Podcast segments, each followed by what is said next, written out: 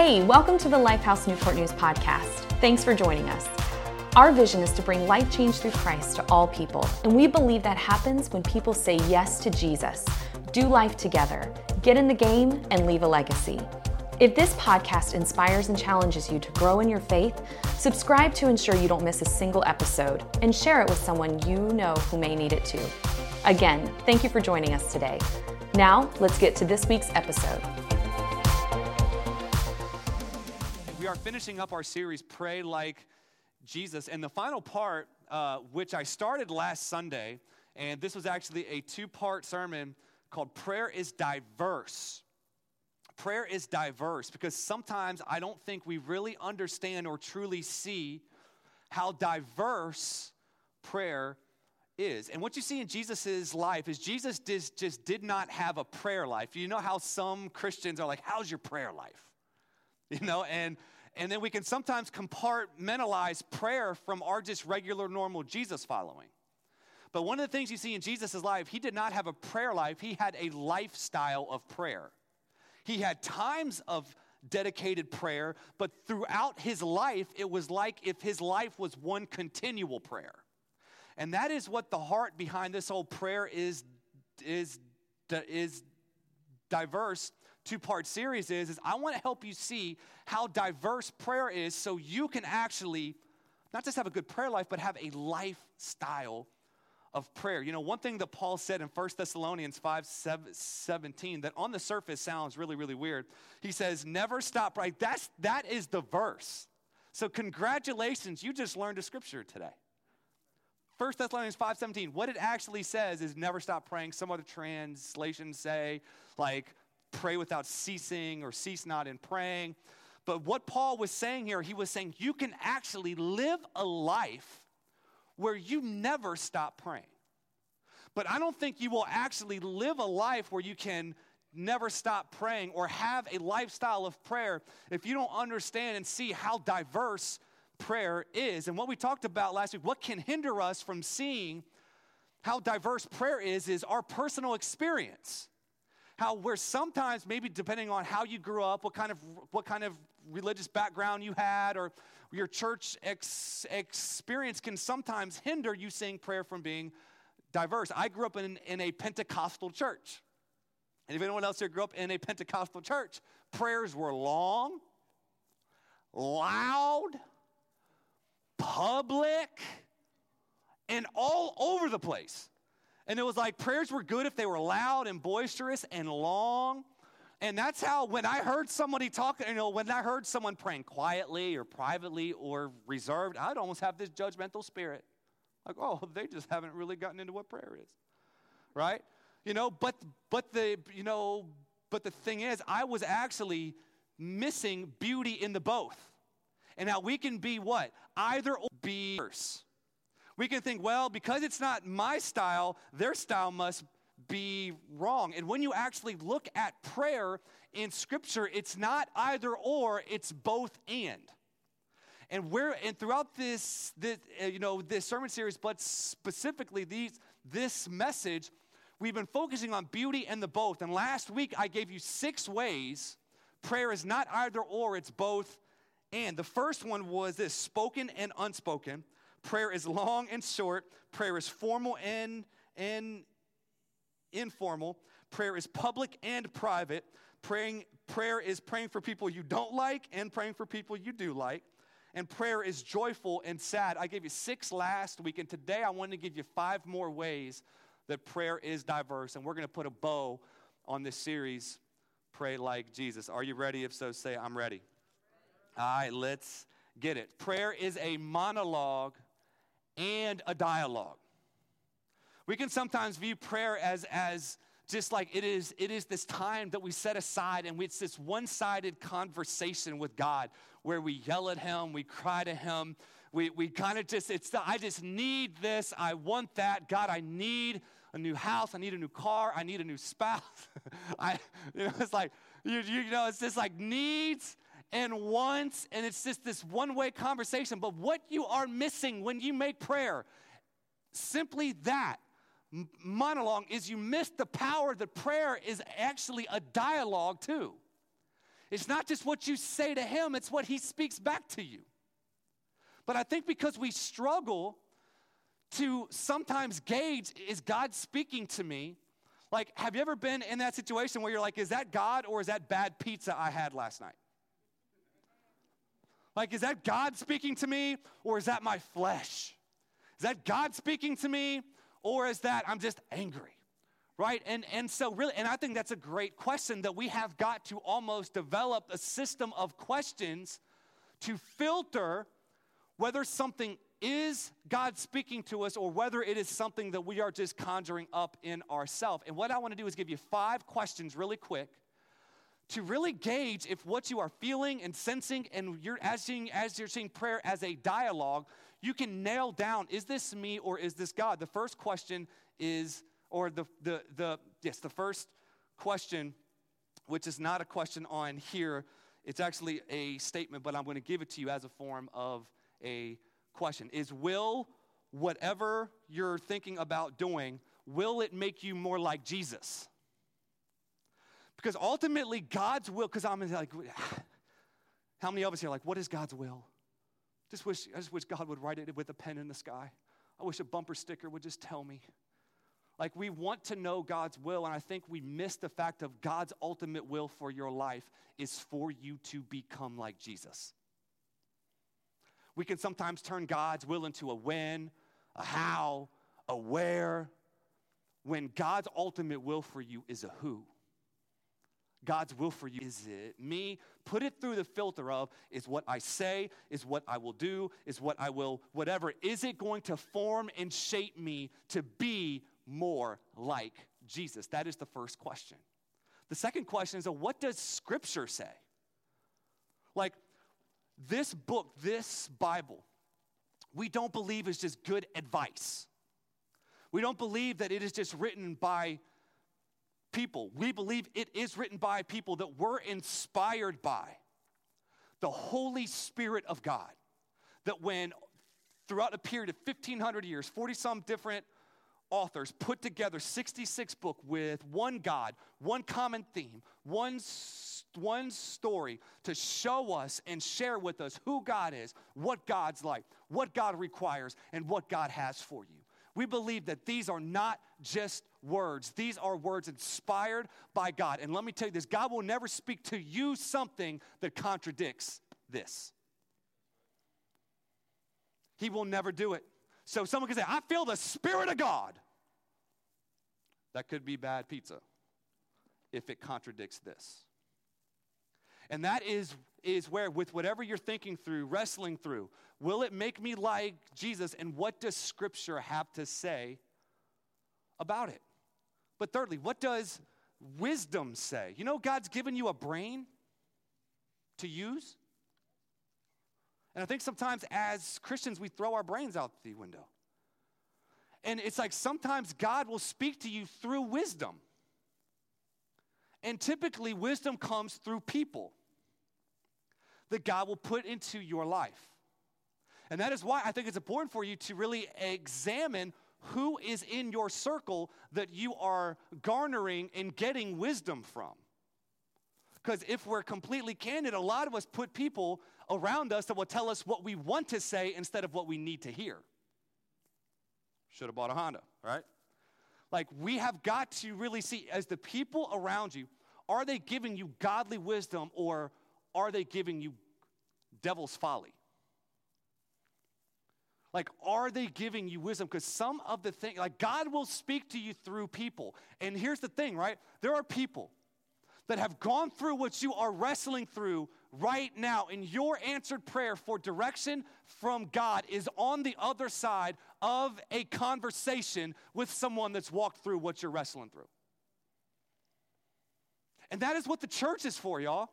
And that's why if, if someone comes to me and they're like, John, I'm walking through this, I'm walking through a death in the family, a divorce, uh, most of the time, I will say, I don't, I'm probably not the best person to help you, but I know someone. There's power in community. Why? Because we have different experiences, we have different stories, we have different battles that we have fought. And the thing is this whenever we can actually say, like, okay, I'm walking through this. Who has been through this and what did they learn and what did God show them? That is typically who and what we need to be speaking to that will actually act as God speaking to you. Because God will use people to speak to you. What will this will this make me like Jesus? What does scripture say? What does wisdom say? Fourthly, what does that still small voice of the Holy Spirit say? See, the thing is this guys, there's so much noise going on, we can't even hear God. I mean, just think of the thousands of things going into our brains every day, especially if you're scrolling on social. If you're scrolling on social and then you got the news on, and then you got your work, your rest. I mean, y'all, like, how hard is it to actually just calm down, get quiet, listen to what is that still small voice of the Holy Spirit saying to you? And typically, we've got to turn the noise down and have a new place and a new pace to actually hear what is the Holy Spirit telling me to do. You got to turn the volume down. But fifthly, and I don't even know if that's the right way of saying it, fifth, fifthly, um, does it seem good? Does it seem good? I want you to picture this. The, the church is brand new. I mean, think 2,000 years back. You got this brand new church. Jesus dies, he resurrects, he comes back, and he says, Hey, I'm going to, uh, to heaven to sit, to sit by my Father, but I'm going to send the Holy Spirit to be with you. So the church is born, and then the, the, the early church thought that only Jews were going to become Christians.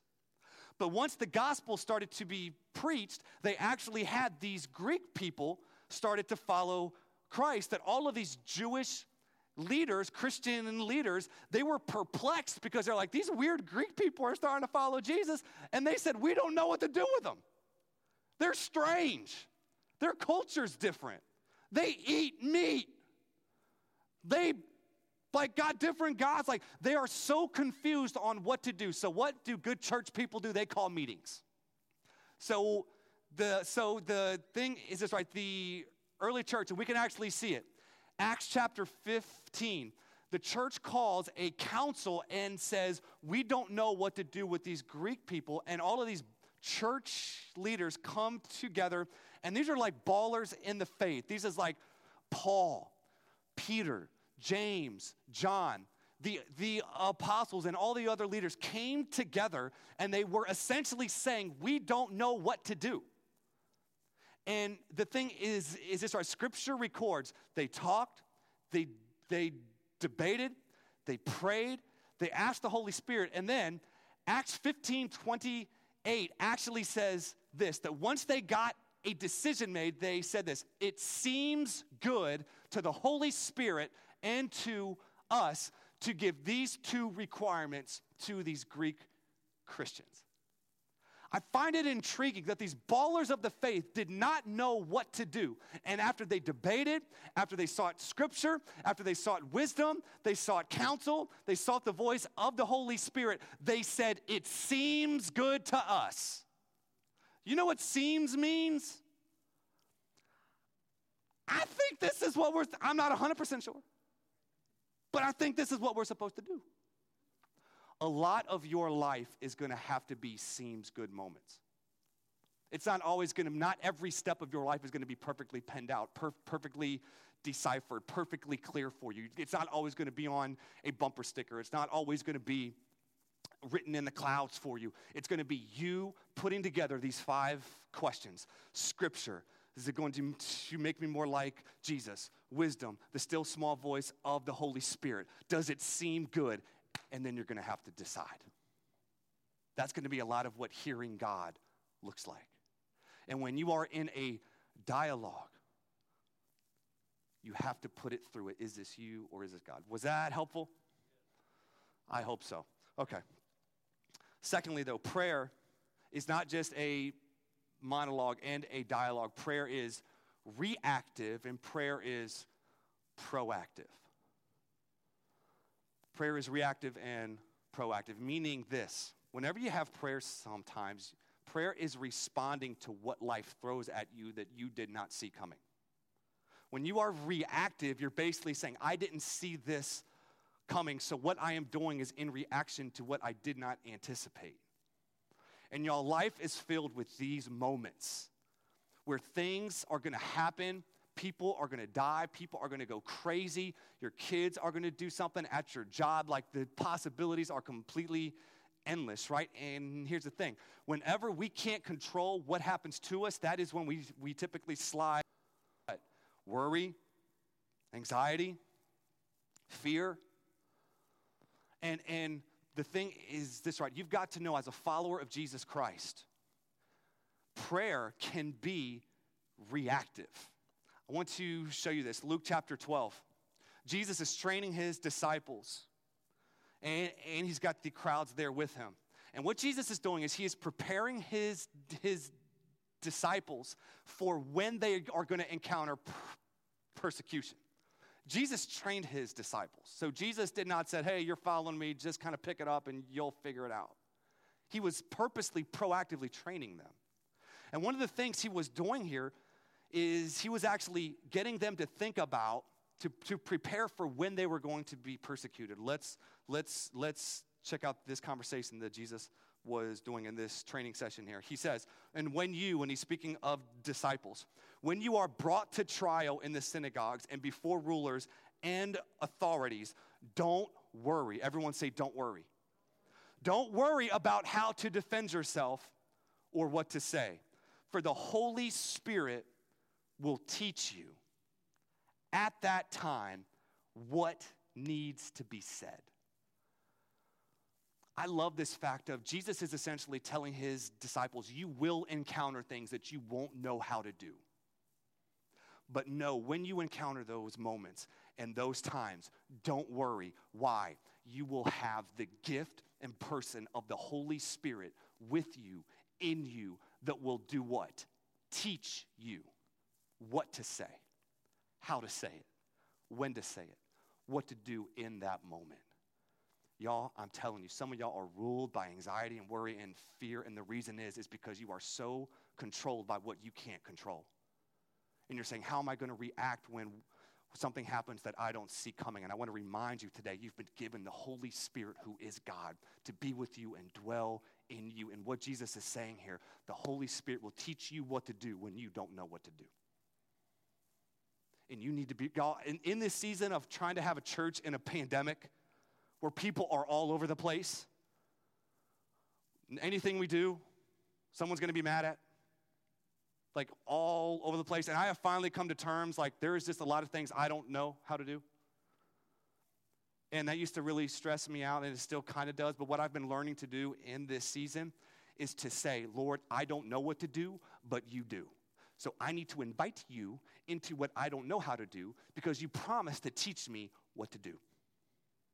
And some of you right now are in that same situation. There are things you don't know how to do. There are things you don't know how to lead. There are things you don't know how to teach. There are things, there are kids you don't know how to parent. There are situations in your job you don't know how to lead through and think through. But I'm telling you, invite the Holy Spirit, invite the Lord into what you don't know how to do, knowing He knows what to do, and invite Him in and have Him teach you what to do. Prayer is reactive, but prayer is also proactive. Meaning, there are going to be things that you are going to, as a follower of Christ, see that God is going to put a burden on your heart to proactively pray for those things. I think about Jesus whenever he was talking with Peter at the Last Supper. And Peter actually has a conversation, and Jesus actually has a conversation after they go through the whole communion thing. Jesus has a conversation with Peter, and this is what the conversation is. Jesus says, Hey, Simon, Simon, essentially saying, Peter, Satan has asked to sift each of you like wheat. So basically, what he's saying here is it's like, Peter, Satan wants to take you guys over.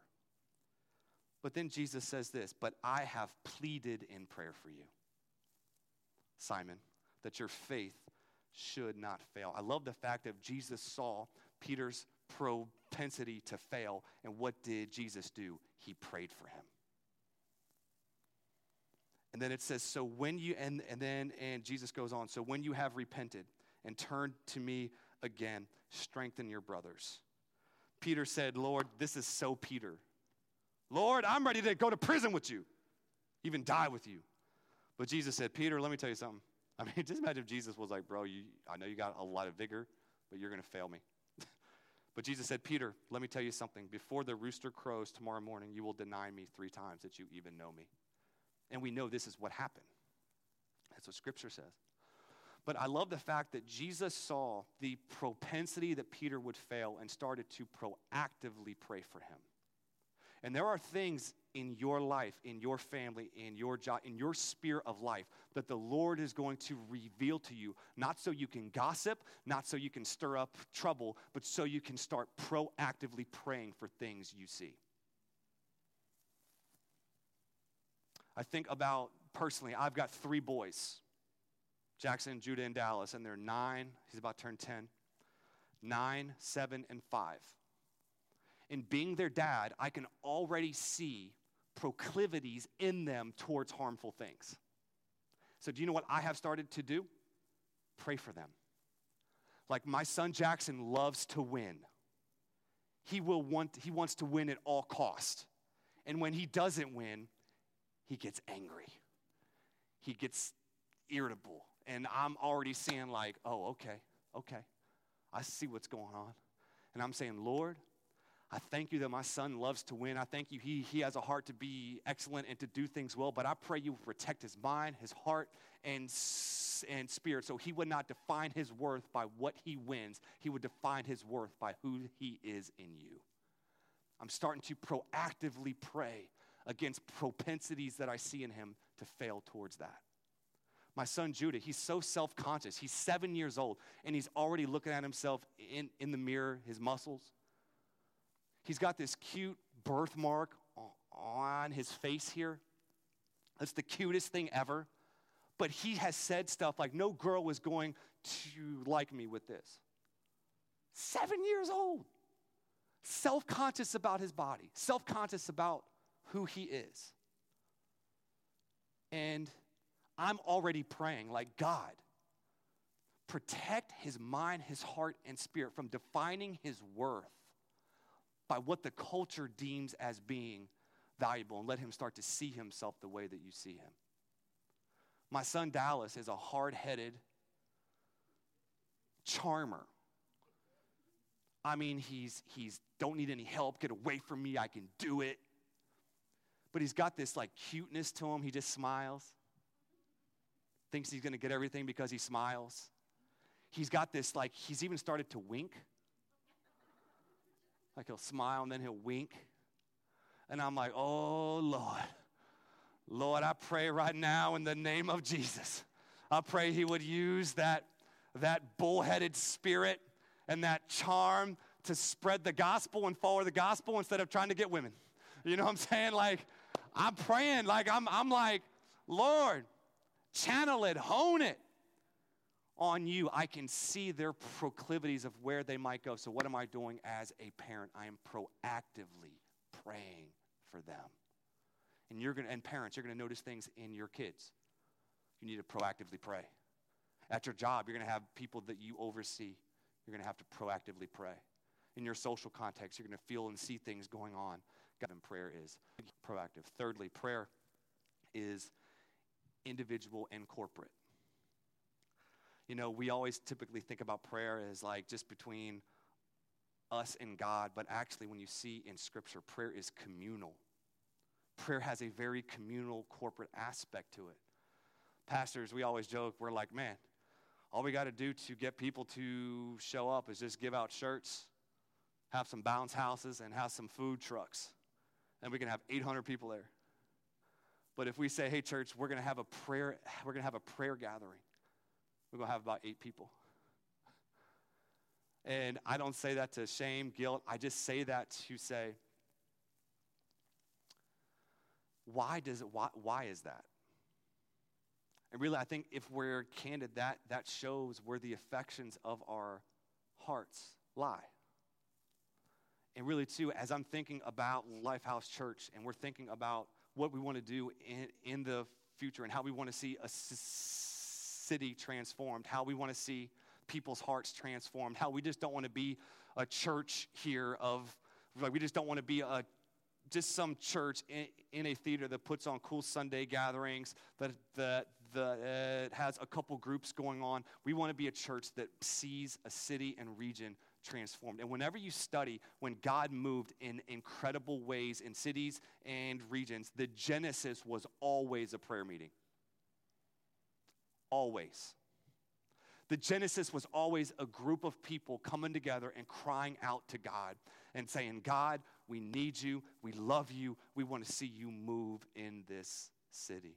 And y'all, what I pray for this church, and, and here's the thing, I, what we've told you m- multiple times is with Lifehouse, we are putting a, an emphasis on prayer this year where kind of the first three years of our church, we were very active, busy, and we're going to continue to do that as much as we can. But at the same time, we said, Lord, we want to be just as busy in praying than we are busy in doing stuff in our community because it's not either or, it's got to be both and. So that's why we said we're going to bring on a prayer director part time. We're going to we're, we're, we're going to have 14 days of prayer and fasting. And what we're actually starting soon is two weekly corporate prayer gatherings. Where? Go ahead and put that up. We are going, going to have one on Zoom, and we're going to have one in, in person based on your comfort level. But the first one is going to be Mondays at noon on Zoom. And the second one is, is going to be Wednesdays is, is going to be Wednesdays from 6 p.m. to 7 p.m. at City Life Church. And what we want to challenge, challenge you to do is to come and be a part of one of those corporate prayer gatherings weekly. Because the thing is this, right? You might say, but John, I don't know how to pray. And, and here's the thing, right? If I would probably be scared too if I was like, we're having a corporate prayer gathering, come out. Because honestly, I would be that guy thinking, like, man, they're going to call me out. They're going to be like, hey, hello, Jimmy, welcome. This is your first time here. Would you pre- please pray publicly for us? Be like, nah, right? Like, you know, here's the thing, y'all, there's gonna be no pressure. We're not gonna say, hey, welcome to the group, you can start praying now. Here's the thing if you don't know how to pray, a perfect step for you would be to go to a corporate prayer gathering. Why? Because you're with people who probably know how to pray. And one of the best ways to learn how to pray is to be with people who do know how to pray where you can say, okay, that's what you say. And then, two, it gives you a safe place to grow in what it means to pray. And y'all too, here's a, here's a, here's here's the thing, right? Some of you are like Zoom. Can you really have a prayer Zoom? Yes, y'all. There are some powerful times of prayer on Zoom. We've done it. We've seen it. If that is the best time for you, if that works out the best, if you just want to join on, mute yourself, not be on camera, and just kind of just be on, you're welcome to do that. Here's the, here's the thing we want to present opportunities for us corporately to get together and cry out to God. We can even see how the church was born came from a prayer meeting. We, we, we, can see Acts chapter 2. Acts is the book of the Bible that tells us the story of how the church began and how the church started after Jesus rose. And you can actually see Jesus told them, hey, I'm leaving. I'm sending you the Holy Spirit. You all stay here until the Holy, the Holy Spirit comes. And we see Acts chapter 2, the Holy Spirit descends and the church is born. We can see Acts chapter 2, verse 1 through 4. It says it's on the day of Pentecost, all the believers were meeting together in one place. Everyone say one place. Suddenly, there was a sound from heaven like the roaring of a mighty windstorm, and it filled the house where they were sitting. Then what looked like flames or tongues of fire appeared and settled on each of them. And everyone present was filled with the Holy Spirit and began speaking in other languages as the Holy Spirit gave them the ability. It, the, first, the first move of God as the church started with a prayer gathering. The moves of God since have started with a prayer gathering. I'm praying that as Lifehouse Newport News, that has the same passion we have about having fun. And y'all, we're always going to be a church that has fun because I like fun. I like blow up games. I like, you know, food trucks. We're going to have Jersey Sundays. We're, we're going to do that. But I'm saying, as passionate as we are about having fun, can we be just as passionate about being a people who not just prays individually, but comes together? When we say there's a prayer meeting, like, hey, let's find a way to get there. Amen. Prayer is corporate, and prayer is also individual. Fourthly, prayer is vertical and horizontal. Prayer is vertical and horizontal. Right? Prayer definitely has this this this whole like vertical n- nature to it where your relationship with God grows. But what I want us to see here is prayer also has a horizontal nature to it. Meaning that what God does in you here, God wants to do through you here. And here, here's, here's kind of the concept with this. If you need to be reminded of this, let me remind you. As a follower of Christ, you are the hands and the feet and the representation of who God is and what God's like to the context you put yourself in for the rest of your life. One of the things, personally, I'll just be candid with you, that people will always have me do because they know that I am a pastor is they, when I, whenever I go somewhere, hey, pastor, can you pray for us? Can you pray over the food? I'm like, y'all were Christians. Y'all gonna pray the same prayer. You can pray for your food. you know, I'm sorry, but it's just like sometimes I can have this. What makes my prayer most special? Like, why is Pastor John's prayer over the food going to help us be safer than someone else's prayer?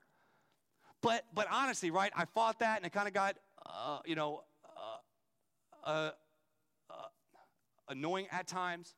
But then, too, though, whenever I started to think of John, the reason they're saying that to you is because they see you as being the representation of Jesus here. And what that did is it kind of like switched the way that I think. It's like, John, instead of being annoyed by it, you should be honored by it. And then, too, I think sometimes we can feel the same way if people know that you are a Christ follower at your job, in your family, whatever. Because they can have different expectations for you, right?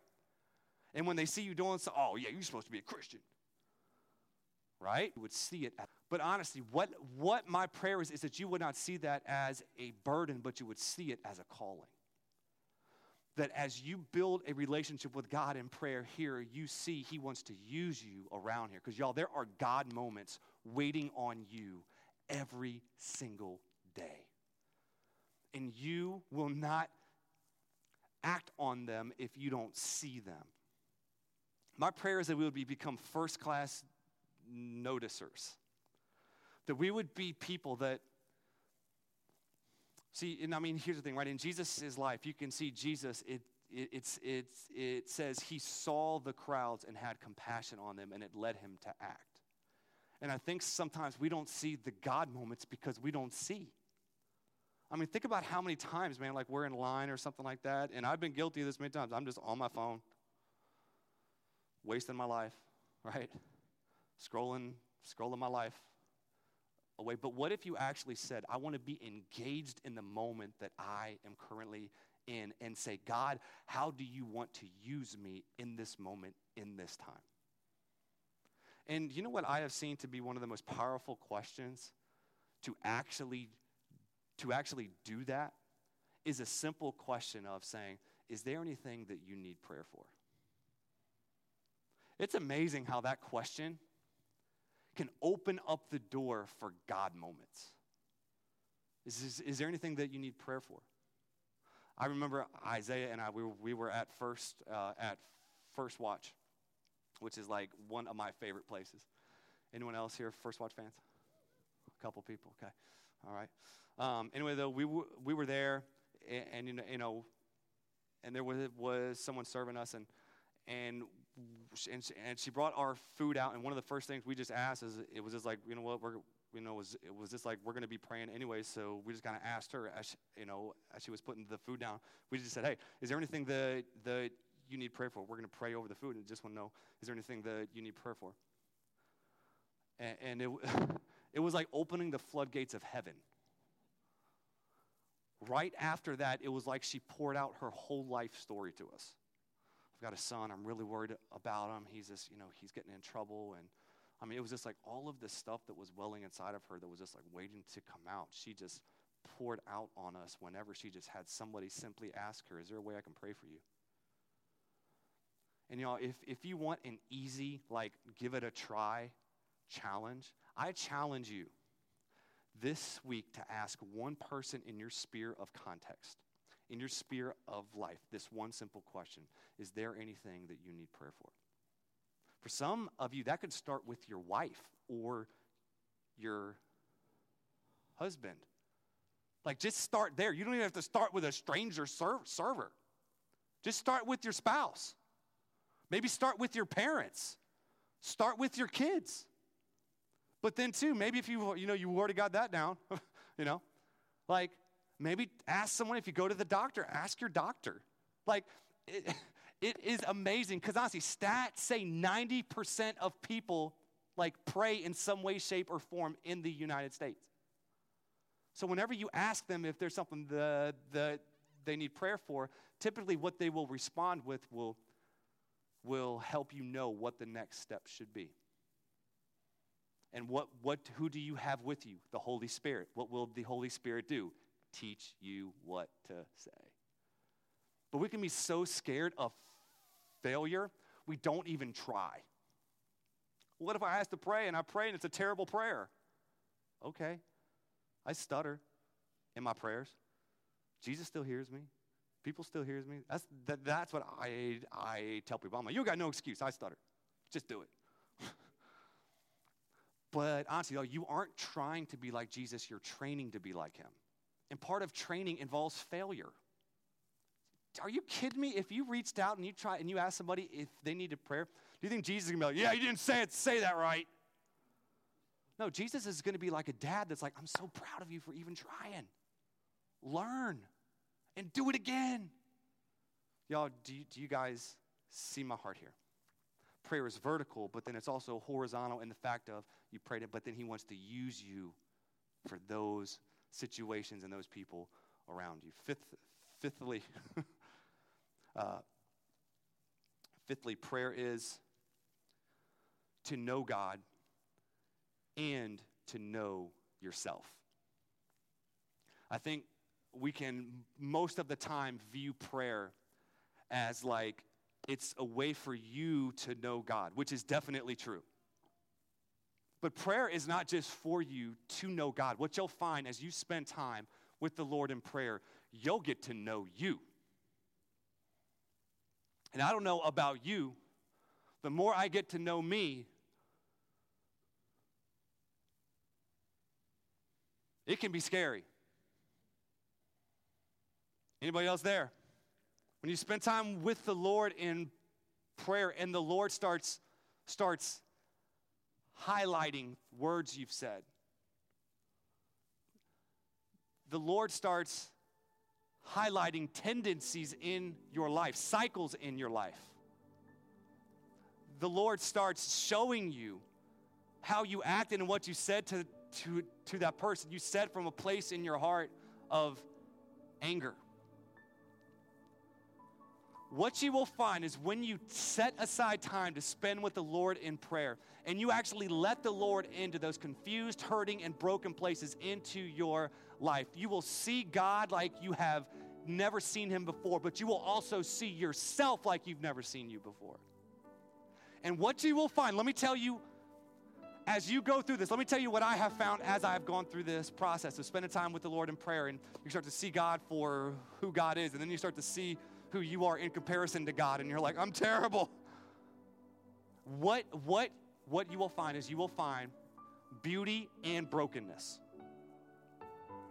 You will find some beauty and some brokenness.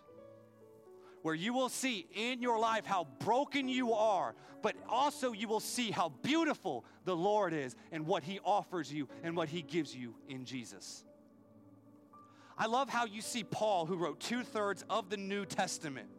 And Paul, most of of what he wrote is like, we are children of God. Look, the spiritual inheritance you have. And he's trying to remind these churches he planted of who they are in Christ. You've got Paul saying this stuff. You're a child of God, but then he's also saying, hey, just to let everyone know, I'm the chief of sinners. It was like he had this, like, this both and of how broken he was, but how beautiful he was because of Jesus. And as you press in and spend time with the Lord in prayer, what you will see is your brokenness, but also, too, the beauty of what God gives you. I love what David prayed. He said this God, search me. What a great prayer. How many of y'all would be scared to do that? Like, hey, God, search me. Any volunteers? y'all really quiet today. Search me, O God, and know my heart. Test me and my anxious thoughts. Point, I mean, what a prayer. Point out anything. Everyone say anything. Anything in me that offends you. And lead me along the path of everlasting life. What if you did that and see yourself, Lord, the Holy Spirit, time to speak to you? You would see yourself, the brokenness, but you would also see the beauty of what the Lord offers you and gives you in Christ and which you have full access to. Here's the, here's the thing you are fully known and fully loved by God. We, we say that here at Lifehouse. Why? Because we want you to know when you come to the Lord, you can be authentically 100%, bring everything you've got the good, bad, and the ugly because God already knows it. But when you bring it, you are fully known and you are fully loved at the same time. And when you come to the when you come to the Lord, he'll take you as you are, but he loves you enough not to keep you there. And he will challenge you, he will comfort you, he will convict you, but he will be a good father to you that will say, I just don't want to keep you where you are. I want to see you transformed into my image. You are fully known and fully loved. Y'all, prayer isn't just to know God, prayer is to also know yourself. Can we all stand up? Thank you again for joining us today. If you need prayer, have any questions about what you just heard, or said yes to Jesus for the first, second, or third time today, please reach out to us at lifehousenn.com or text 757 690 2401. We'd love the opportunity to pray for you and help guide you through the next steps in your faith journey. In the meantime, we hope you'll join us online next Sunday at 9 a.m. or 10:30 a.m. at lifehouseonline.com or in person for a live worship service at 8:30 a.m. or 10:15 a.m. at the Regal Kiln Creek Theater in Newport News, Virginia. Visit lifehousenn.com for more information or to reserve your live worship service spot today.